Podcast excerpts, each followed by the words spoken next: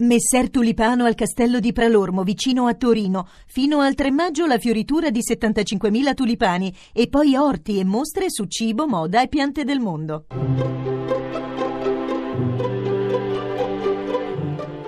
Il pensiero del giorno.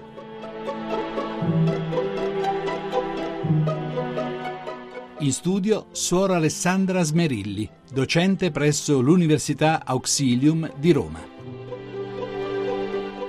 Oggi si parla tanto di povertà, ma c'è povertà e povertà.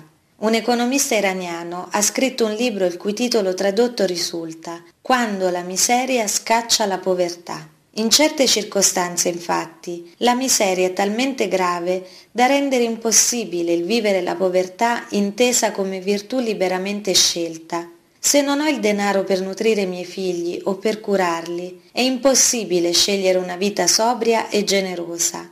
Per l'uomo con lo stomaco vuoto il cibo diventa Dio, diceva Gandhi, e quando l'uomo in una tale condizione diventa facilmente schiavo di chi gli promette quel cibo.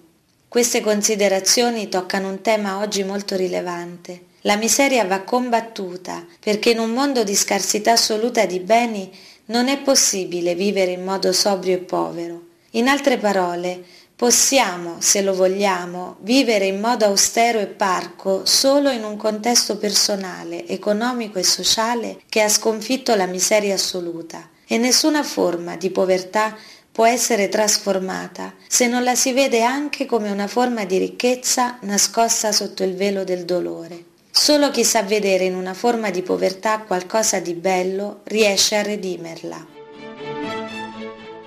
La trasmissione si può riascoltare e scaricare in podcast dal sito pensierodelgiorno.rai.it.